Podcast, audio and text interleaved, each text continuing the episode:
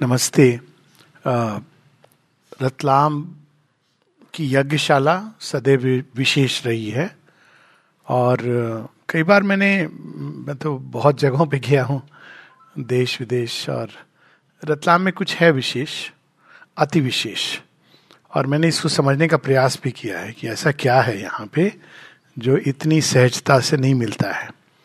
और दो बातें जो मुझे बहुत स्पष्ट रूप से समझ आई कि इसमें इस यज्ञशाला को हृदय के सुंदर भावों से सुनिश्चित किया गया। भाव तो होते ही हैं, जहाँ भी है, लेकिन सुंदर भावों से। तो ये यज्ञशाला निश्चित रूप से अति विशेष है और इसका बहुत इसके दूरगामी परिणाम होने हैं। कई बार हम लोग लगता है कि एक छोटे से कमरे में बैठकर हम लोग बातें कर रहे हैं, थोड़ी बहुत अच्छी सी सत्संग कर रहे हैं तो इसका क्या संसार में, विश्व में कहीं पर भी कुछ प्रभाव हो रहा है? तो निश्चित रूप से प्रभाव हो रहा है और उसका एक बहुत सरल सिंपल कारण है उसका। और कारण ये है कि संसार में कोई चीज़ एक दूसरे से अलग नहीं है। श्री अरविंद यहाँ तक कहते हैं कि एक मिट्टी का ढेला जो समुद्र के किनारे यूँ ही पड़ा हुआ है pebble lying on the road और वो तो कुछ नहीं कर रहा है। लेकिन शेरविंद कहते हैं, योग की दृष्टि से यदि तुम देखोगे तो तुम ये जानोगे कि वो जो पत्थर पड़ा हुआ है मार्ग में, वो पूरी सृष्टि पर हेमिस्फियर्स पे, उसका कहीं ना कहीं एक ना केवल स्थान है it is having its action उसका एक अपना प्रभाव है जो पूरे जगत में एक बड़ा अद्भुत संतुलन है इस सृष्टि का। आगे ये कहते हैं कि जिस दिन तुम ये जान लोगे कि एक हिमालय पे या कोई आंतरिक चेतना में स्थित कोई बैठा हुआ व्यक्ति, ध्यानस्थ व्यक्ति, वो रिवॉल्यूशंस को कंडक्ट कर रहा है संसार में। उस दिन समझना कि तुम्हारी ज्ञान की दृष्टि खुल गई है। फ्रेंच रिवॉल्यूशन के बारे में उन्होंने कहा था कि हिमालय में एक बैठे हुए योगी ने कल्पना की थी कि संसार में स्वतंत्रता फ्रीडम इक्वालिटी समानता ब्रदरहुड भातृत्व, ये प्रकट हो और अनेकों अनेकों ऐसे इंस्ट्रूमेंट बनते चले गए। और इसके पीछे बड़ी सिंपल सी लॉजिक है जिसकी मैंने बात की कि हम सब अलग नहीं हैं। और अलग क्यों नहीं है? क्योंकि हम सब का ओरिजिन एक है। हम सब की कहानी एक ही जगह से शुरू हुई है, किंतु अनेकों धाराओं में बह रही है। और उस कहानी का प्रारंभ कहाँ से होता है? कल एक बात हो रही थी तो मुझे वो लगा कि वो अपूर्ण सी है, उसको पूरी की जाए, कभी अब अवसर यहाँ पे मिल गया। एक ज्ञानी जन कह रहे थे कि बिग बैंग से शुरू हुआ, हुई ये पृथ्वी सृष्टि। सच है, यही हम लोग विज्ञान में पढ़ते हैं। और बिग बैंग के पहले क्या था, वो ब्रह्म सत्य था। लेकिन अब ये बीच की कड़ी तो मिसिंग हो गई। वो ब्रह्म था और बिग बैंग हुआ। वो कैसे हुआ और बाकी सब कैसे आया। तो हमारी कहानी बिग बैंग के पहले से शुरू होती है, हम सब की और वो कहानी इस तरह की वो जो प्रारंभ में है, जिसके बारे में कोई नहीं कह सकता।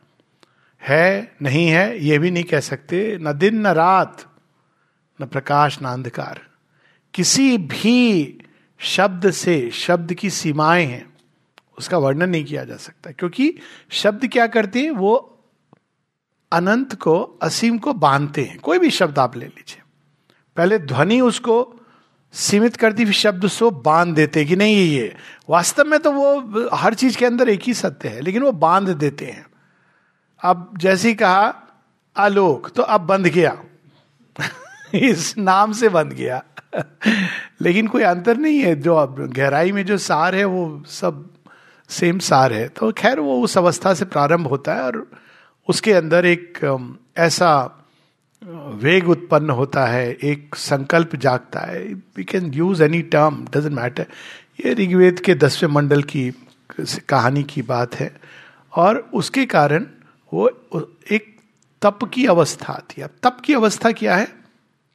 कंसेंट्रेशन तपस्या का इससे कोई लेना देना नहीं कि आपने क्या वस्त्र पहने हैं, कैसे बैठे हैं, कहाँ पे रीढ़ की हड्डी सीधी है कि टेढ़ी है, वो ठीक है, उसकी अपनी एक बड़ी छोटी सी जगह पर कंसंट्रेशन कोई भी ऊर्जा को जब हम एकाग्र करते हैं, संग्रहित करते हैं तो तप शक्ति बनती है। उसको हम किस दिशा में लगाएँगे? हमारे ऊपर है। लोग व्यक्तियों के ऊपर तप करते हैं, वस्तुओं के ऊपर तप करते हैं। और सफलता के ऊपर तप करते हैं। हर चीज़ तपस्या अपने आप में जीवन। बिना तपस्या के कोई भी चीज़ नहीं प्राप्त होती है, क्योंकि तप ही जीवन का प्रारंभ है। कुछ अपने व्यक्तित्व को गढ़ने के लिए तप करते हैं डिसिप्लिन करते हैं। और कुछ ईश्वर की प्राप्ति के लिए तप करते हैं, कुछ उनको अभिव्यक्त करने के लिए तप करते हैं। तो वो जब उसके अंदर जो भी था या नहीं था जिसको हम नहीं जानते, कह नहीं सकते जिसके बारे में। जानते नहीं, कह नहीं सकते। वो ऊर्जा जब अपने आप को संग्रहित करती है, करती जाती करती जाती है, और एक हिरण्य में, हिरण्य गर्भ के रूप में प्रकट होती है। अब गर्भ क्या है? उसके अंदर सारी ऊर्जा कंसंट्रेट हो गई है अब। सारी जो उसके, उसको ना ये कह सकते हैं कि सीमित, ना उसको कह सकते हैं अनंत, ये सारी डेफिनेशन के परे है। लेकिन वो हिरण्य गर्भ के रूप में the golden womb of all things और फिर अब नेक्स्ट स्टेप जो उसका होता है, उसके अंदर ही विस्फोट होता है। वो प्रचंड ऊर्जा है। कोई भी तप को आप, और ये बड़ी, अब लोग कहते हैं, ये कहानियाँ हमारे दैनिक जीवन से क्या लेना देना है? बिल्कुल लेना देना है। कोई भी चीज़ जीवन में, पहले आप ऊर्जा को संग्रहित कीजिए। और अगर सही ढंग से संग्रहित करेंगे तो ऊर्जा इतनी क्रियाशील होगी, इतनी उसके अंदर क्रियात्मक शक्ति होगी। और यदि उसको आप संग्रहित तो करेंगे, लेकिन उसको संभालना नहीं सीखेंगे तो वो विस्फोट करेगी और वो विस्फोट बिल्कुल अस्थिरता क्रिएट करेगा। तो वही जो कई बार हम लोग देखते हैं ना, अस्थिर रूप में चीज़ें प्रकट होती हैं। तो अब उसको संभालेगा कौन? इतनी प्रचंड ऊर्जा कंसंट्रेट हो रही है। तो वो हम देखते हैं इमेज बड़ी सुंदर है भारतवर्ष में, कि शिव ने अपनी छाती दी हुई है और वो प्रचंड ऊर्जा माँ, महाकाली के रूप में नृत्य कर रही है। वो नृत्य से ही काल की गति बदल रही है लेकिन अभी तो काल और आ, स्थान या स्पेस वो जन्मा नहीं है अभी। आकाश नहीं जन्मा है। और वो प्रचंड ऊर्जा जब विस्फोट करती है और जैसे जैसे वो विस्फोट करती है वही जो उसके अंदर शुद्ध सत्य है एग्जिस्टेंस है वो अपनी छाती देता जाता है उस नृत्य के लिए। और वो विशाल होते चले जाते हैं और वो आकाश स्पेस इन्फिनिट एक्सटेंशन वो, वो उसकी एक्सटेंशन की कोई सीमा नहीं है।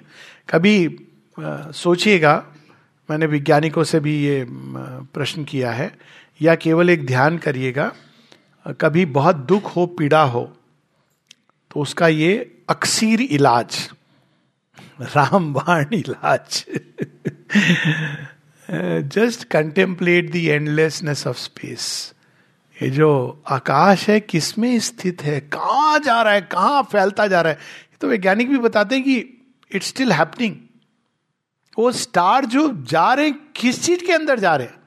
क्योंकि हम जो मेजरेबल स्पेस है, वो तो तारों की, के उसके माध्यम से आप मेजर करते हो, लेकिन मेजरेबल स्पेस के परे कोई तो चीज़ है ना जिसमें वो एक्सपैंड करते जा रहे हैं। तो वो जो अब उससे आकाश और उसके अंदर जो नित्य की गति है वही बन जाता है काल। तो गति वही एक है जो पहले आकाश और गति बनते हैं, स्पंदन के द्वारा। अब वो धीरे धीरे अब गति से तो आप फॉर्म नहीं बना सकते तो गति के अंदर एक ऑब्स्ट्रक्शन आएगा। तो आप वेव्स हैं, अगर वेव्स फैलती चली जा रही हैं एकदम, विस्तार में चली जाएँगी तो वेव्स के ही अंदर, उन स्पंदनों के ही अंदर, समझिए कि आप वेव्स को देखा है ना समुद्र में कैसे तो वो पहले वायु तत्व आता है। उसी के अंदर से फिर अग्नि तत्व, क्योंकि अब अब परस्पर घात संघात शुरू हो गया है वेव्स का। तो उसके अंदर ऊर्जा अग्नि के रूप में प्रकट होती है। अग्नि तत्व के अंदर से वो अब पहले फॉर्म्स बने, अब जल तत्व जल तत्व और ठोस होता हुआ पृथ्वी तत्व। और उसके बाद वो ऊर्जा कहीं ऐसी स्थान पे चली जाती है जिसके बारे में हम लोग हमारी चेतना नहीं जा सकती, क्योंकि ये पंच तत्व से हम लोग बनते हैं सब कुछ। तो अब वो जहाँ चली जाती है चेतना शेरविंद उसको कहते हैं, वो निश्चेतना में चली जाती है, विलुप्त हो जाती है। अब उसको वापस आने की प्रक्रिया प्रारंभ होगी। तो अब वापस लाने के लिए अपने ही अंदर से फिर कई सारे देवता प्रकट होते हैं। ये देवता बहुत बाद में आते हैं। इसलिए जब पूछा जाता है ऋग्वेद में ये पंक्ति है कि before the gods were born Savitri भी ऐसे प्रारंभ होती है कि वह देवता भी नहीं जानते इसके बारे में। उनसे भी अगर आप पूछेंगे, बताएँगे उनके बारे में कुछ तो कहेंगे, हम नहीं जानते, हम तो बहुत बाद में आए हैं, हम तो खुद उसी की संतान है, माँ आदिति की। अब वो ढूँढने जाते हैं, कौन ढूंढेगा? तो पहले वरुण दृष्टि डालते हैं, कहते हैं, वहाँ छिपे हुए हैं, वो तो महाअंधकार है, वहाँ तो हम जा नहीं सकते। तो सोम, आनंद और अग्नि, ये दोनों कहते हैं, हम जाते हैं ढूँढने के लिए।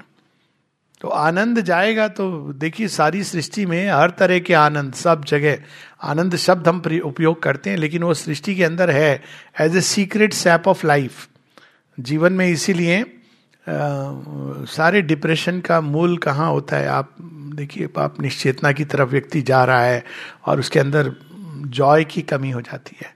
रोग कई सारे जॉय की कमी कई सारे नहीं आप मान के चलिए। बीमार है व्यक्ति तो अंदर में बस खुश नहीं दिख रहे हो आजकल। और इसीलिए एक, एक एक आशीर्वाद होता था खुश रहो। खुश रहोगे बाकी सब उसके अंदर वो एडेड है। तो खैर शब्दों पे मत जाइए तो वहाँ से प्रारंभ होती यात्रा। अब क्या होता है पहली चीज़ अब ये यज्ञ चल रहा है पूरा। यज्ञ इन द सेंस कि उसके अंदर जो परम है, अब हम शब्द सारे, भगवान, ईश्वर, ये सब, उसके अलग अलग एस्पेक्ट्स है। भग जॉय आनंद जो धारण करता है। विधाता, जो नियम बनाता है, विधि विधि, विधाता। ईश्वर, जिसका ये सारा ईश्वर है लॉर्ड है इन सब चीज़ों का। ये अलग अलग एस्पेक्ट है उसी के जिसको हम किसी नाम में बाँध नहीं सकते। अब उसने अपनी ही सत्ता को दे दिया है। शिव रूप में पड़े हुए हैं। लेकिन शेरविंद बताते हैं कि नॉर्मली इसको सेक्रीफाइस ऑफ़ द पुरुष कहा जाता है। उसने अपनी सत्ता को दे दिया। मेरे से अंदर से जो जो प्रकट हो सकता है करो। यज्ञ वेदी ओरिजिनल यज्ञ वेदी अब ये सारी चीज़ों के प्रैक्टिकल इंप्लीकेशन है। इसकी बात साथ साथ हम लोग करते जाएँगे। और उस यज्ञ वेदी में अग्नि स्वरूपा बन के डिवाइन मदर उनकी शक्ति। तो वही सर्वत्र व्याप्त होके फैल रही है। तो इसलिए शिविंद कहते हैं it is much more the sacrifice of the divine mother क्योंकि उन्होंने अपनी ऊर्जा को सब जगह, अब ये खेल शुरू हो गया। कहीं भी अगर यज्ञ वेदी बनानी है, चाहे वो केंद्र हो। देखिए ये चीज़ जीवन में बड़ी कनेक्टेड है इंटरकनेक्टेड या व्यक्ति का जीवन हो। या विवाहिक जी, वैवाहिक विवाहित जीवन हो या सामूहिक जीवन हो ये दो बातें भूल गए तो सब समस्या शुरू हो गई। केंद्र में कोई व्यक्ति या कोई अहंकार नहीं रख सकते वो टूट जाएगा। उसको कैपेसिटी नहीं है सहन करने की। कितना भी बड़ा व्यक्ति क्यों ना हो केंद्र में केवल वही है। वह किसी नाम से कहें आप। हमारे लिए वह श्री अरविंद केंद्र में वो। और उनके साथ कौन सी शक्ति जो कर रही है? डिवाइन मदर हर जगह इन दोनों का खेल है। The two who are one are the right and might in things सब जगह इन्हीं का खेल है। किसी व्यक्ति को अपने जीवन में, इसीलिए हमारे यहाँ होता है ना विवाह में, केंद्र में अग्नि होती है। अब जहाँ आपने अग्नि की जगह पति पत्नी या आ, माता पिता सास ससुर केंद्र में चला गया तो समस्या शुरू हो जाएगी। केंद्र तो अग्नि का स्थान है। यज्ञ वेदी वो देखिए विवाह भी एक यज्ञ है ना? यज्ञ वेदी है और अग्नि। ये दोनों चीज़ें याद रखिए कोई प्रॉब्लम नहीं होगी। कोई प्रॉब्लम जीवन में कोई असामंजस्य हो रहा हो झगड़ा हो रहा है तो याद करिए कि केंद्र में कौन है? कहीं ऐसा तो नहीं कि गलत केंद्र में केंद्र में ना वो व्यक्ति है ना मैं हूँ। केंद्र में केवल उसको रखिए, उसको आप अलग अलग ढंग से देख सकते हैं, लेकिन केंद्र तो वहाँ से प्रारंभ होता है। अब अब वो सारी सृष्टि एक तरह से देखा जाए तो ये यज्ञ वेदी है जिसके अंदर से नई नई चीज़ें निकल रही हैं। उस यज्ञ के परिणाम स्वरूप सबसे पहले ये मेटेरियल यूनिवर्स आता है। अब ये जो बात हो रही थी प्रारंभ में सामंजस्य की माता जी एक जगह कहती हैं truth is supreme harmony and delight ये जो लोग कहते हैं ना, सत्य बड़ा कठोर होता है, दूर रहिए उनसे, उनको सत्य का कुछ नहीं पता है। बड़ा कठोर हो सकता है, होता है। ऐसे भी बोलेंगे, सुनने का सामर्थ्य है कहिए, भैया, अगर सत्य सुनने का सामर्थ्य नहीं है तो सत्ता ही हमारी नहीं है। सत्य सत्ता से सत्य आता है। लेकिन सत्य सदैव सामंजस्य लेके आता है। ये जान के हमको रखना चाहिए। सत्य कभी भी असामंजस्य नहीं लाएगा और आनंद लेके आता है। रसो वैसा। तो अब ये बातें मैं क्यों कर रहा हूँ? उसका एक कारण ये अचानक जो प्रेरणा आई, क्योंकि मैं तो रतलाम गोद तो नहीं लिया माता जी का गोद लिया हुआ है ये केंद्र। और मैं भी यहाँ ऐसे समझता हूँ कि एक बच्चा कार्यकर्ता, आप सब लोग यज्ञ में लगे हुए, मैं भी बीच में आके वो कहते ना, पुष्पांजलि डाल दी। असल यज्ञ तो आप लोग कर रहे और मैं तो जगह जगह जाके फूल चढ़ा देता हूँ, ये मेरा काम है। यज्ञ तो पुरोहित कोई और है। लेकिन ये ज़रूर है कि पिछली बार जब मैं आया था तो एक प्रार्थना लेके गया था।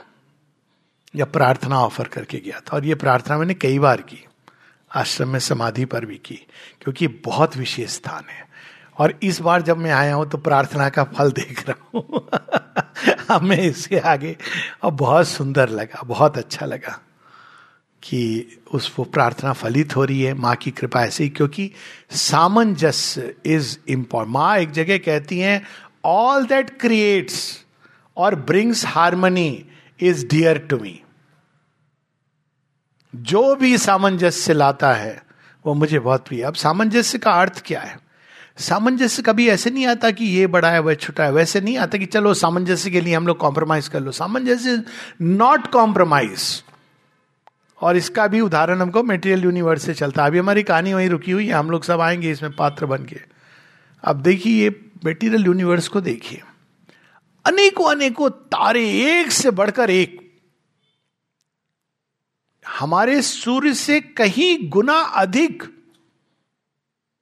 ऐसे सूर्य हैं इस केवल इस जड़ जगत मेटीरियल यूनिवर्स में, जिनके सामने हमारा सूर्य तो लगेगा कि ये बेचारा दिया जल रहा है। अनेकों अनेकों ऐसे, प्रचंड। Three hundred five hundred times more bright ऐसे सूर्य हैं। लेकिन अपनी जगह पर है। वो नहीं कहता है कि मुझे वहाँ पर भेज दो। क्यों? क्योंकि विशेष काम तो पृथ्वी पर हो रहा है। हमारे उसमें तो कोई नहीं है, मैं तो हूँ अकेला, बैठा हुआ। ऐसा नहीं कहता है। ये है सामंजस्य। सबकी अपनी स्थान। रित, चित, the right and might in things. हर व्यक्ति का अपना स्थान है, उस स्थान पर रखिए। और वो स्थान खोजना भी अपने आप में एक कला है। क्योंकि हम सब चाहते हैं कि हमको सब स्थान मिले। तो वहाँ समस्या होती है। केवल मेरा धर्म ही रहेगा, बाकी कुछ नहीं रहेगा तो उसका परिणाम। तो साथ साथ इस सामंजस्य के आप देखेंगे, असामंजस्य चलता है। क्यों चलता है? ये क्या लीला है? क्योंकि सामंजस्य एक स्थायी चीज़ नहीं है, वो इवॉल्व कर रहा है। देखिए वो मनोज भाई, बड़ी सुंदर कहानी मुझे, आपने स्मरण दिलाई, कहानी मैंने पढ़ी थी सहस्र की। उसने क्या किया था? वो धार आ रही, धारा आ रही थी, कौन सी नदी थी? नर्मदा। और उसने अपने सहस्त्र बाहु से रोकने का प्रयास किया। और परिणाम क्या हुआ? वो अनेकों बाहु, बाहुओं के बीच से निकलती हुई कई धारों में वो वितरित होने लगी। तो अब ये देखिए क्या प्रकट हुआ इस अवरोध से, एक नई चीज़ प्रकट हुई। माता जी इसको अपनी एक कलेक्टेड वर्क्स वॉल्यूम टू में एक राइटिंग है। माँ कहती हैं संसार में इससे विकट कभी कोई अवस्था नहीं थी सृष्टि में, जब महाअंधकार ने प्रकाश को निकलना चाहा। और फिर वो कहती हैं, लेकिन परिणाम क्या हुआ? अनेकों तारों के रूप में वो प्रकाश सृष्टि में फैल गया। और ये जीवन में अप्लाई करती है हर बार। लेकिन हमारे अंदर धैर्य होना चाहिए to go through that process अनेकों तारों में फैल गया। सृष्टि में जब डायनासोर ने डायनासोर के समय वो एस्टोरॉइड, रुद्र भगवान, हम लोग थोड़ी मिथोलॉजिकल ढंग से बात करें। रुद्र ने कहा, ये क्या हो रहा है? शिव जी ने कहा, ये देखो, तांडव करूँगा तो बहुत भयानक होगा। रुद्र, तुम ही जाओ। ये देखो, ज़्यादा ही बन गए ये जीव डायनासोर। तो अब रुद्र का तो तरीका अपना है। एक एस्टोरॉइड को उठाया और दे फेंका। पहले उन्होंने फेंका था तो चंद्रमा प्रकट हुआ था। ये आपको पता होगा। एस्टेरॉइड फेंका था तो चंद्रमा निकल के, वो तभी उपग्रह है। परंतु इस बार जब उन्होंने एस्टेरॉइड फेंका तो डायनासोर मर गए। डायनासोर के साथ साथ बहुत कुछ नष्ट हो गया। वो रुद्र हैं। उन्होंने जब प्रजापति का विनाश किया तो एंडलेस लेकिन उसके बाद जो सृष्टि आई, ये वैज्ञानिक तथ्य है, शुद्ध तथ्य। वो अनेकों अनेकों फ्लोरा फोना रंग रूप में वो सृष्टि उसके बाद प्रकट हुई है। बायोलॉजिकल लेवल पे इवोल्यूशन इतना डाइवर्सिफाई हुआ, जो डायनासोर के समय नहीं था। वो उस पर नहीं जाइए, वो पिक्चर जो बनी है कि बड़ा हरा भरा था, नहीं था हरा भरा। बाद में हुआ इतना हरा भरा। क्यों? क्योंकि एस्टोराइड जब विनाश हुआ, उसके बाद माँ पार्वती आई, उन्होंने कहा, अब मैं लास्ट से करूँगी, और सुंदर बनाऊँगी। ये पहला प्रयास। तो अब ये इस इस दृष्टि से हम देखें तो ये जड़ जगत क्या है? एक लेबोरेटरी है भगवान की। और उस लेबोरेटरी में प्रयोगशाला में भगवान ही होता है, भगवान ही यज्ञ वेदी हैं, और भगवान ही यज्ञ की अग्नि है, और भगवान ही आहुति है। प्रारंभ वहाँ से होता है। और इस यज्ञ वेदी में से निकलकर ये जड़ जगत आया। बहुत विस्तार है और इसका विस्तार तो होता रहेगा जब तक वो संवरण नहीं करती है। तो अब इस जगत जगत में उन्होंने एक बहुत स्पेशल स्थान चुना।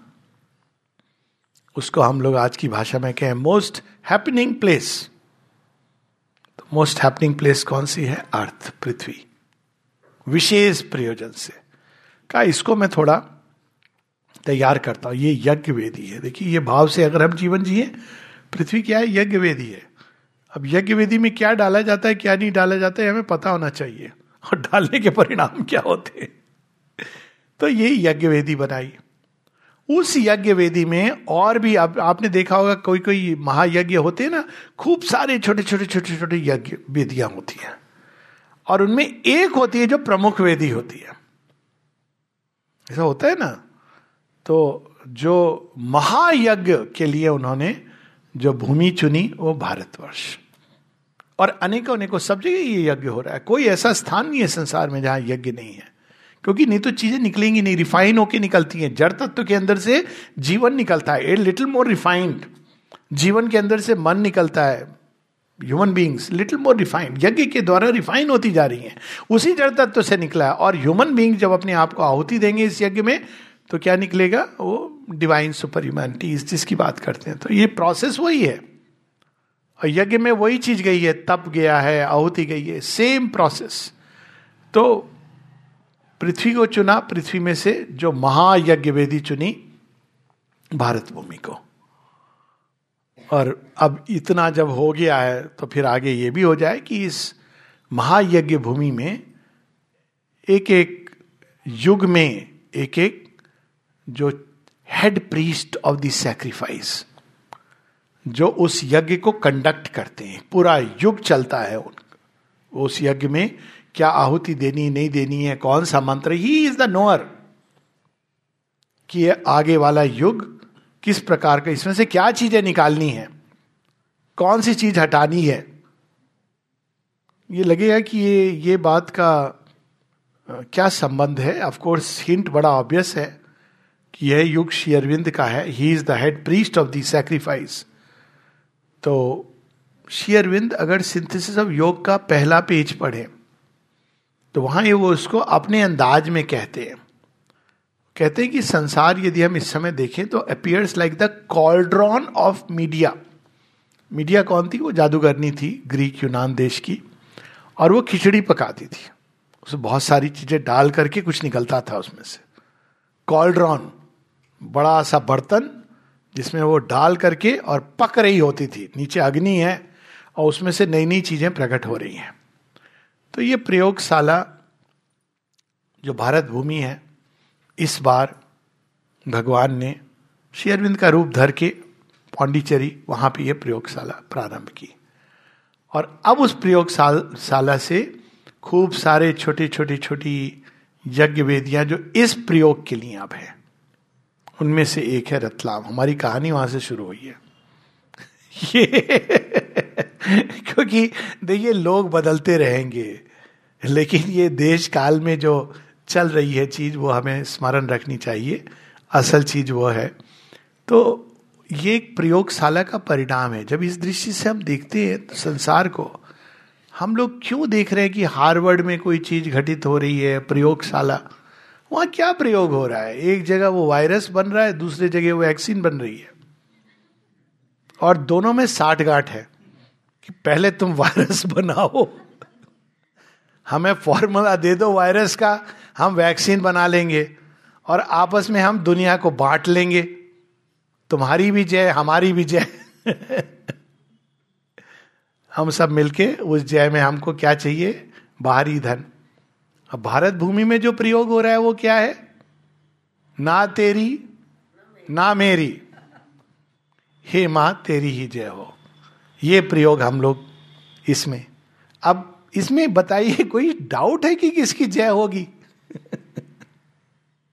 एक और, वह जिससे सब कुछ श्रेष्ठ हुआ है, प्रारंभ हुआ है, ये भाव से हृदय आनंद से भर जाता है। जब वो संजय देखते ना, गीता में वो, अंत में जो दृश्य देखते कहते हे राजन, मैं बहुत हर्षित हो रहा हूँ। हर्षित हो रहे हो? मेरा कुल नाश हो रहा है? तू हर्षित हो रहा है? कहते मैं क्या करूँ? जब मैं वो सुनता हूँ बार बार स्मरण करता हूँ, जो मैंने सुना by the grace of the gracious lord और साथ में जो मैंने देखा विश्व रूप दर्शन, मैं तो बहुत हर्षित हो रहा हूँ। ये तो निश्चित हो गया है, राजन। अब इसके लिए कोई अनुमान की ज़रूरत नहीं है। ये निश्चित है कि जहाँ कृष्ण है, जहाँ अर्जुन है, जय तो वहीं पर होनी है, क्योंकि मैंने देख लिया है। ये पूरी जो सेक्रीफाइस है, ये कंडक्ट करने वाले तो वहाँ रथ पर बैठे हुए और अर्जुन तो एक यंत्र है, जहाँ ये दोनों आगे जय वहाँ होनी है। तो ये इसका पूरा एक बैकग्राउंड है, हम सबके जीवन का। भारतवर्ष का। इस चतुर्युग में शेयरविंद लिखते हैं, इस चतुर्युग। कितने चतुर्युग चले गए? हम लोगों ने तो बचपन में ऐसे नहीं पढ़ा था। हम तो इसी को बस जानते थे।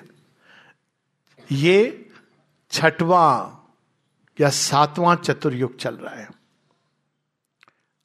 अलग अलग चतुर्युग में क्या हुआ, इसका कोई डॉक्यूमेंट नहीं है। क्यों? वो प्रलय हो गया।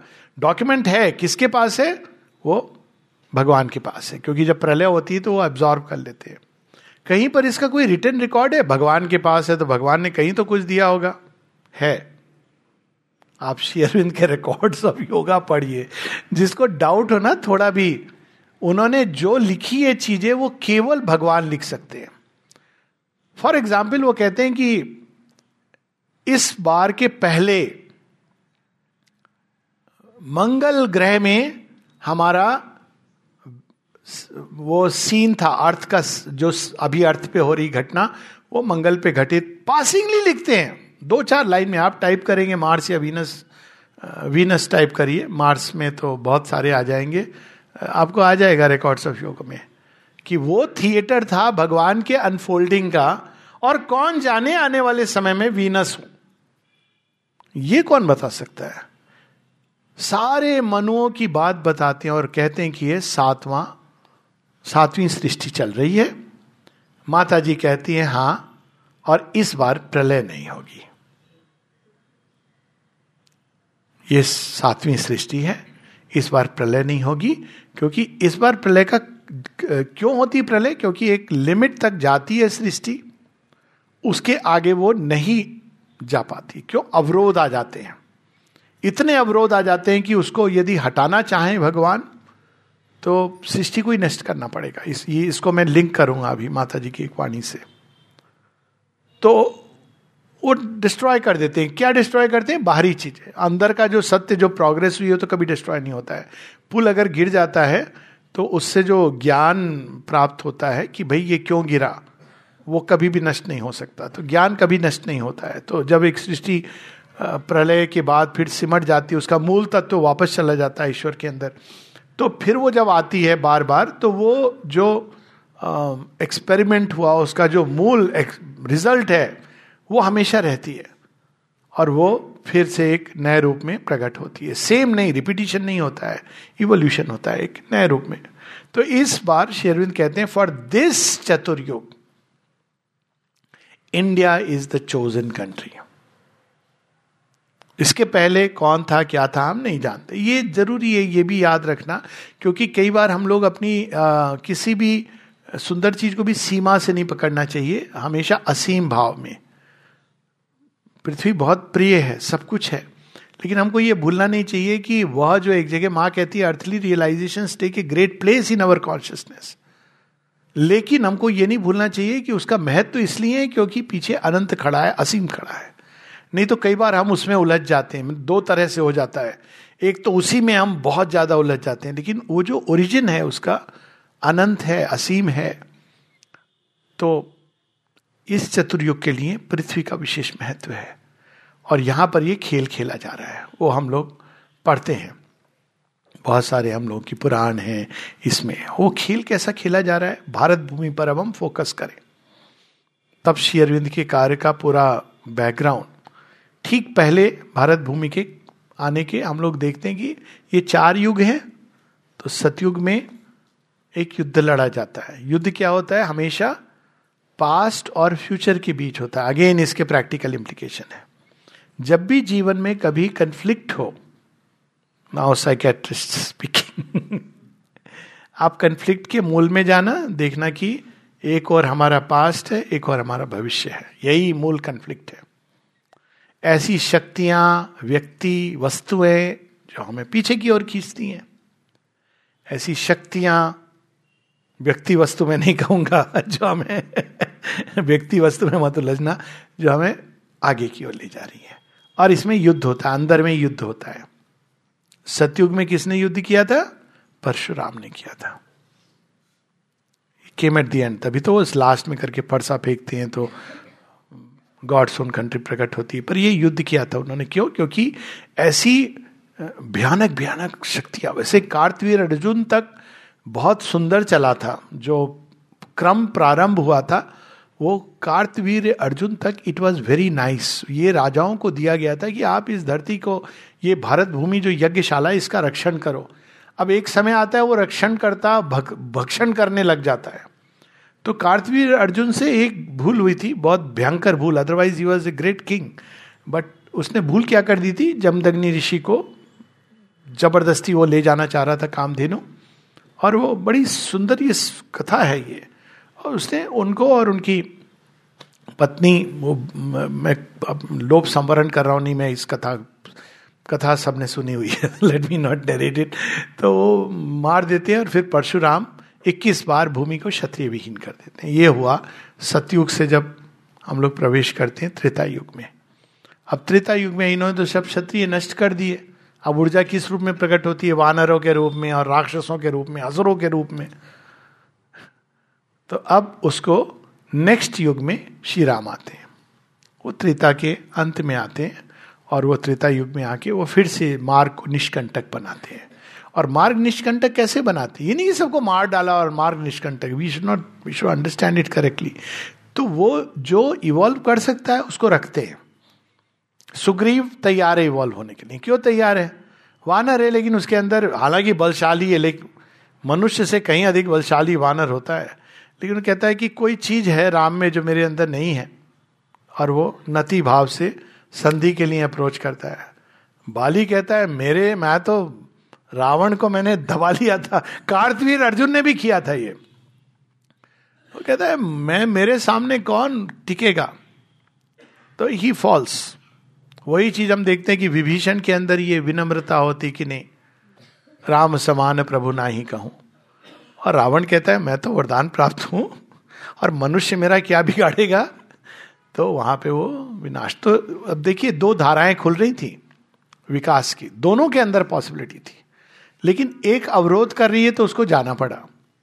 और दूसरा आगे बढ़ा और फिर एक ह्यूमनाइज्ड ह्यूमैनिटी प्रकट हुई, जिसको हम सच में कह सकते हैं कि ह्यूमन बींग्स उसके पहले राजा थे, लेकिन एक साधारण जो जीवन था, उसको इवॉल्व करने की बात हो रही। इक्ष्वाकु राजा एक से एक रहे, उसमें मानधाता दिलीप, इन लोगों ने भगीरथ, जिन्होंने धरती पर एक दिव्य राज्य, देव भूमि बना करके इस काम किया। वी शुड नॉट फॉरगेट कि इन्होंने देवासुर संग्राम में लड़े, स्वयं दशरथ, ये सारे कहानियाँ जो है बड़ी सुंदर हैं, बड़ी सांकेतिक भी हैं और रियल भी हैं एक साथ, केवल संकेत नहीं है।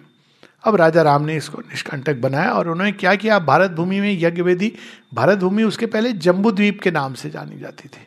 जम्बू द्वीप क्यों? क्योंकि द्वीप है ये, और जम्बू द्वीप उन्होंने यहाँ पर आर्य भूमि की एक प्रकार से स्थापना की।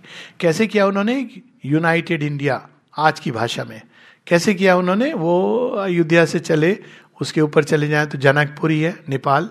वहाँ से उन्होंने यात्रा की, कहाँ तक की? लंका तक की। उन्होंने जोड़ दिया। किसकिधा में? सुग्रीव को राज्य दे दिया। एम्पायर बनाया। और नीचे गए। नीचे दंडकारण से राक्षसों को हटा के लंका में विभीषण को राज्य दे दिया। तो उन्होंने एक आर्य भूमि की स्थापना की। अब ये वर्ड आर्य क्या प्रकट करना चाह रहे हैं भगवान? एक ऐसी सभ्यता, मनुष्य की एक ऐसी जाति जो नोबलेस्ट हाईएस्ट आर्य शब्द का अर्थ पढ़ के लगता है, अरे वाह! शेरविंद ने अपनी जो वान, जो जर्नल पब्लिश होता था, उसमें आर्य के नाम से पब्लिश होता था। और किसी ने कहा, आर्य, ये क्या? ये रेसिस्ट टर्म है। आजकल बोले रेसिस्ट यू बिंग रेसिस्ट तो दो प्रकार से आप लोगों से डील कर सकते हो। एक तो उनको समझाने का प्रयास करो नहीं समझेंगे। या कहो okay I am racist end of the story तुमने हमको कन्विक्ट कर दिया हम तैयार है इससे ज़्यादा आप क्या कर ऑल राइट right. तो, लेकिन आर्य शब्द का रेसिज्म से कोई संबंध नहीं है। आर्य शब्द किसी फ़िज़िकल रेसिज्म हमेशा जेनेटिकली सुपीरियर आपका रंग सफ़ेद है तो आप सुपीरियर हो। आप जीन्स के आधार पर अपने आप को। लेकिन आर्य एक साइकोलॉजिकल वर्ड है। कौन है आर्य? कहीं पर भी हो दुनिया में, लेकिन जो श्रेष्ठ बेस्ट एरिस्टो श्री अरविंद बताते हैं, ये जगह जगह ये बात रही है। जो श्रेष्ठता की ओर जाना चाहता है जो संतुष्ट नहीं है कि भाई ऐसा हूँ मैं। लोग आपकी कितनी भी महिमा, गुणगान कर रहे हैं, अरे सर, आपका तो बायोडेटा इतना अच्छा है, सौ पेपर पब्लिश किए मतलब इतना ज्ञानी है व्यक्ति कि सौ बार उसने पेपर पब्लिश किए। ज्ञान आप तो सर हार्वर्ड में आए हो से आए हो तो ये तो डिस्कालिफिकेशन हो गया आज के युग में, क्योंकि वो पढ़ी होगी आपने, किताब आई है snakes in the Ganges it's all about Harvard university कैसे कल्यूड कर रही है। भारतवर्ष को तोड़ने के लिए। तो we should be very careful about Harvard का मेडिकल स्कूल अच्छा है और भी है, लेकिन उनकी सीमा है और मेटेरियल यूनिवर्स के आगे नहीं कुछ चीज़ देख पाती। तो इस प्रकार से ये प्रयोग होता है और हम देखते हैं कि एक लंबे युग तक बड़े बड़े राजा आते हैं जो इसको मेंटेन करते हैं। फिर लेकिन धीरे धीरे मार्ग अवरुद्ध होने लगता है। सहस्त्र है वो बार बार रोकता है, ये कई धाराएँ फूटती हैं। भारतवर्ष एक ऐसी भूमि है जहाँ बाकी सब जगह और भी चीज़ें निकालने का प्रयोग हो रहा है। भारत में आध्यात्मिक ऊर्जा कितने मार्गों से प्रकट हो सकती है? इतनी स्ट्रीम्स भारत की विशेषता है। कई जगह मैं बाहर जाता हूँ, मैं ये कहता हूँ कि आपको पता नहीं है कि वट यू आर मिसिंग क्योंकि बाकी सब जो आपके देश में वो हमारे यहाँ मिलता है।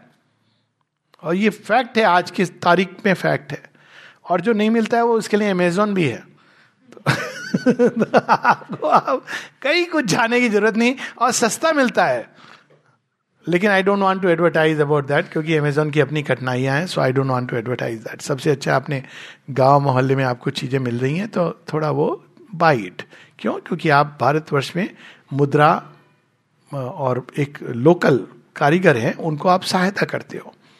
आप अमेजन से खरीद रहे हो तो वो जो उसका बैठा हुआ है ना, वो व्यक्ति वहाँ पे आप अल्टीमेटली पैसे उसको दे रहे हो। तो I am actually not in favour of buying for Amazon unless कोई ऐसी चीज़ हो जो रियली कहीं नहीं और ज़रूरत की चीज़ें जो वहीं मिलती हो। वो सरल तो है, लेकिन हम सब थोड़े थोड़े रूप में कंट्रीब्यूट करें, देश के लिए, समाज के लिए, जो हाथ से बना करके ठेले पर बेचते हैं, उनसे भी खरीदें।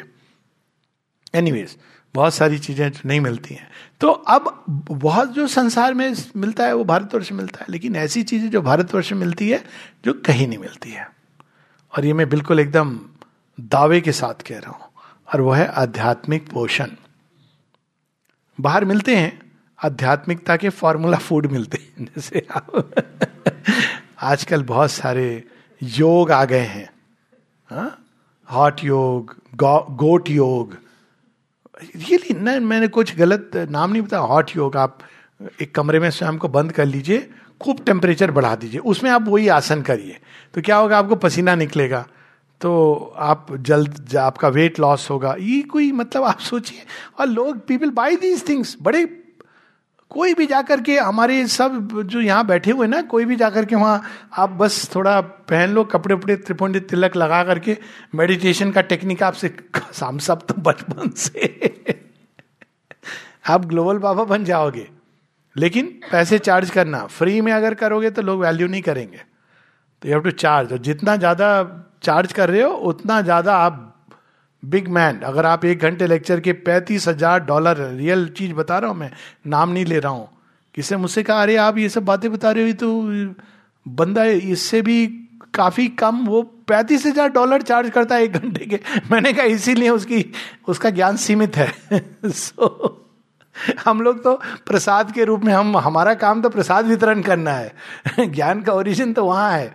सो so, अब हम देखते हैं कि ये अनेकों अनेकों स्ट्रीम्स अध्यात्म की निकलती है, लेकिन फिर वो ऊर्जा जाकर के कहीं ना कहीं अवरोध। अवरोध किसके अंदर हो रहा है? अब मनुष्यों के अंदर हो रहा है। पहले पशु और राक्षस असुरों में जाके वो रुक गई। अब मनुष्यों के अंदर महाअहंकारी मनुष्य। अब महाभारत का समय देखें, कल ये बात हो ही रही थी।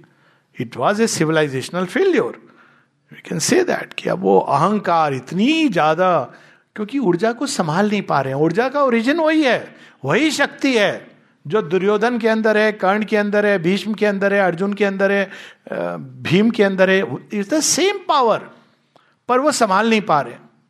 अहंकार उनका शुरू हो गया, क्योंकि वो भूल गए शिवत्व को। वो आप भूल गए तो आप नहीं उसको संभाल पाओगे। तो अब हम श्री कृष्ण के युग को देखें, भारत भूमि में क्या अवस्था थी? तीन मेजर किंगडम्स थी। एक था कुरु कुरु नया नया एम्पायर बना था एम्पर उसके पहले तो इक्ष्वाकु की लीनियस थी, राजा रामचंद्र की, और मगध का एक जरासंध बहुत बड़ा राजा था। तो ये दोनों बड़ी पावरफुल किंगडम्स थी, पर इक्ष्वाकु की lineage was a major lineage लेकिन वो समाप्त हो जाती है। और दूसरी ओर मगध था, वो भी एम्बिशियस था।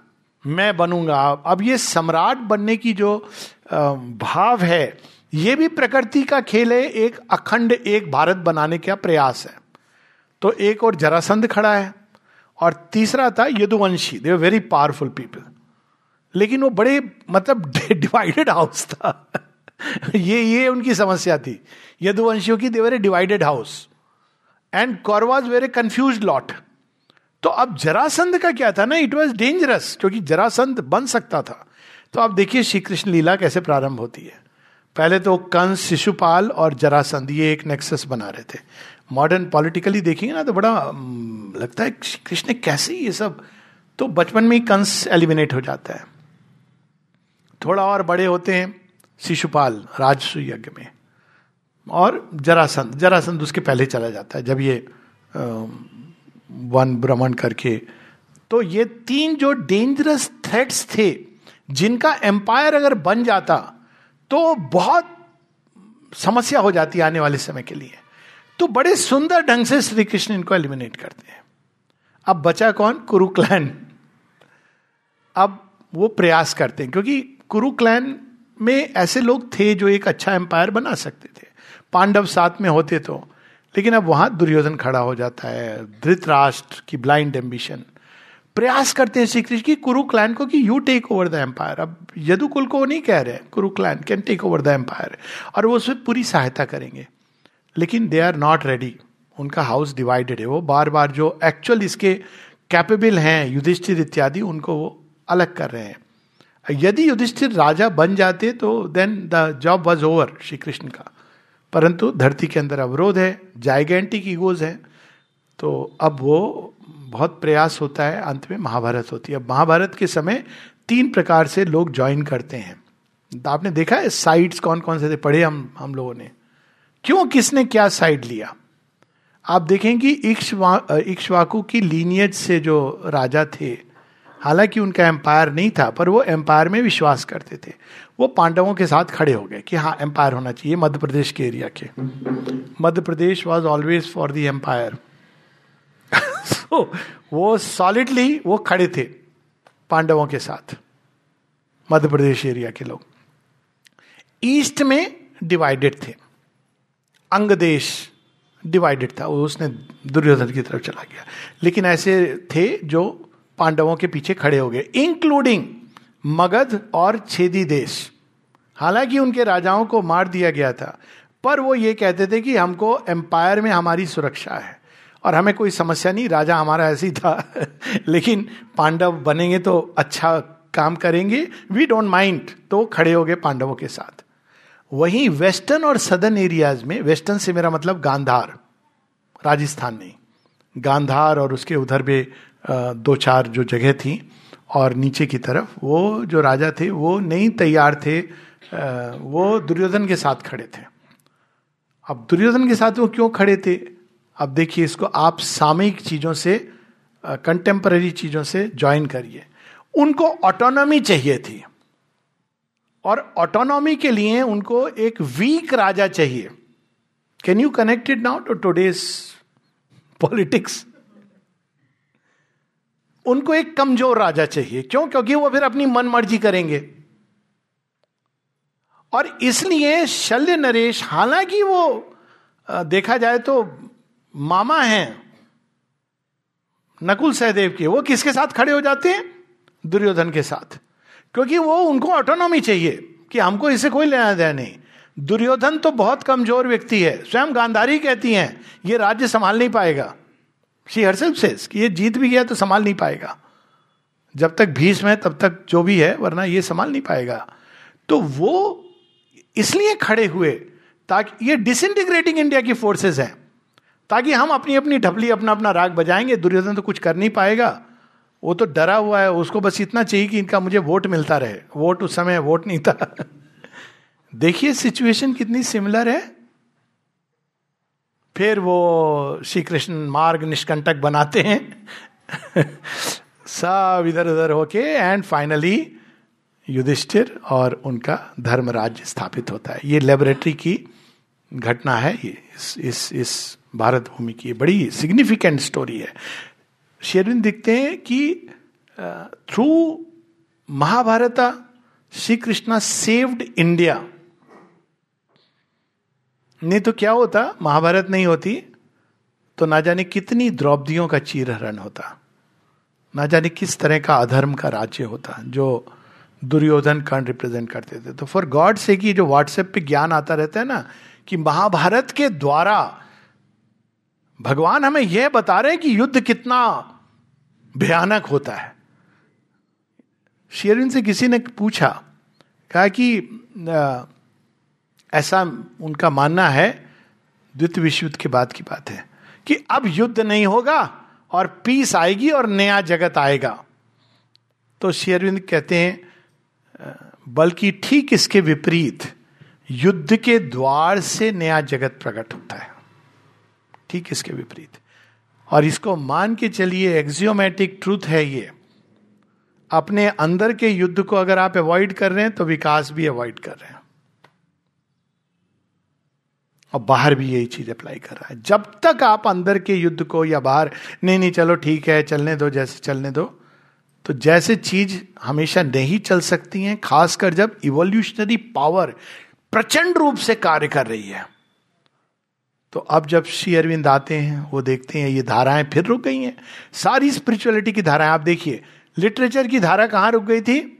स्पिरिचुअलिटी तो चलो लिटरेचर की धारा कालिदास। कालिदास के बाद आप देखिए नेम वन पर्सन जो वास्तव में उस कोटि का लेखक है, रुक गई। अध्यात्म की धारा कहाँ रुक गई? हम आज तक पढ़ते हैं छठ दर्शन छठ दर्शन। अरे भाई, उसके बाद भी तो कुछ हुआ होगा। और कई बार लोग मुझसे पूछते हैं, श्री कृष्ण का वेदांत कौन सा वाला वेदांत है? मैंने कहा, वो वो वाला वेदांत है जो आपकी कैटेगरी में नहीं आता है। शेरविंद ने उसका, वो शब्द यूज़ किया है, रियलिस्टिक वेदांत। अब आप इसको ट्रांसलेट कर, यथार्थवादी वेदांत, ये समझ नहीं आएगा। वाई कांट बी इमेजिन कि कोई नई चीज़ आ सकती है? हम क्यों रुक गए हैं? अभी भी हम वी कीप लुकिंग क्या शंकराचार्य ने, बड़ा प्रसन्न। ओके यस लेकिन अब India has to move ahead रुक गई धारा। तंत्र की धारा भी रुक गई। सारी धाराएँ अपने अपने सीट्स पर पहुँच के रुक गई। क्योंकि अब रुक गई, बहुत ऊपर तक गई। ब्रह्म को उन्होंने प्राप्त किया और आद्य शक्ति का दर्शन किया। तो अब बचा क्या है? अरे, बचा क्या है? ये जो सारा प्रयोग हुआ, वो तो रुक गया यहाँ पे। इसमें से तो अभी देव मानव और दिव्य मानव प्रकट होना है। इट हैज़ स्टॉप्ड उस धारा को तो जोड़ना है। वो तो जोड़ने के लिए तैयार हुई थी। अगर आप देखिए इस सृष्टि की जो ओरिजिन है, भगवान के हृदय से जो निकली है, बाहर की ओर जा रही है। क्यों जा रही है? क्रिएट करने के लिए।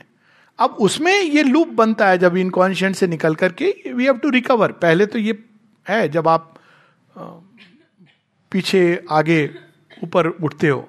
लेकिन दैट इज़ नॉट एनफ वहाँ तक तो पहुँच गई। लेकिन what about the purpose of creation ये धरती किस लिए बनी? भारत भूमि का मुख्य कार्य क्या है? तो वहाँ पर अब ये जो धारा रुक गई थी और ऐसी जगह से रुकी थी जहाँ हिलना मुश्किल है। क्यों? क्योंकि जब तक व्यक्ति जीवन से स्ट्रगल कर रहा है ना, उसको समस्या, वो खोजता रहता है कुछ।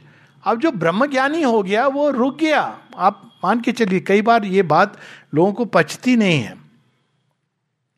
क्योंकि उसके बाद व्हाट नेक्स्ट आपने पा लिया अल्टीमेट रियलिटी को। तो उसके बाद तो अब क्या?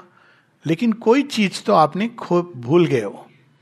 What about the purpose in the stars सृष्टि बनी किस लिए?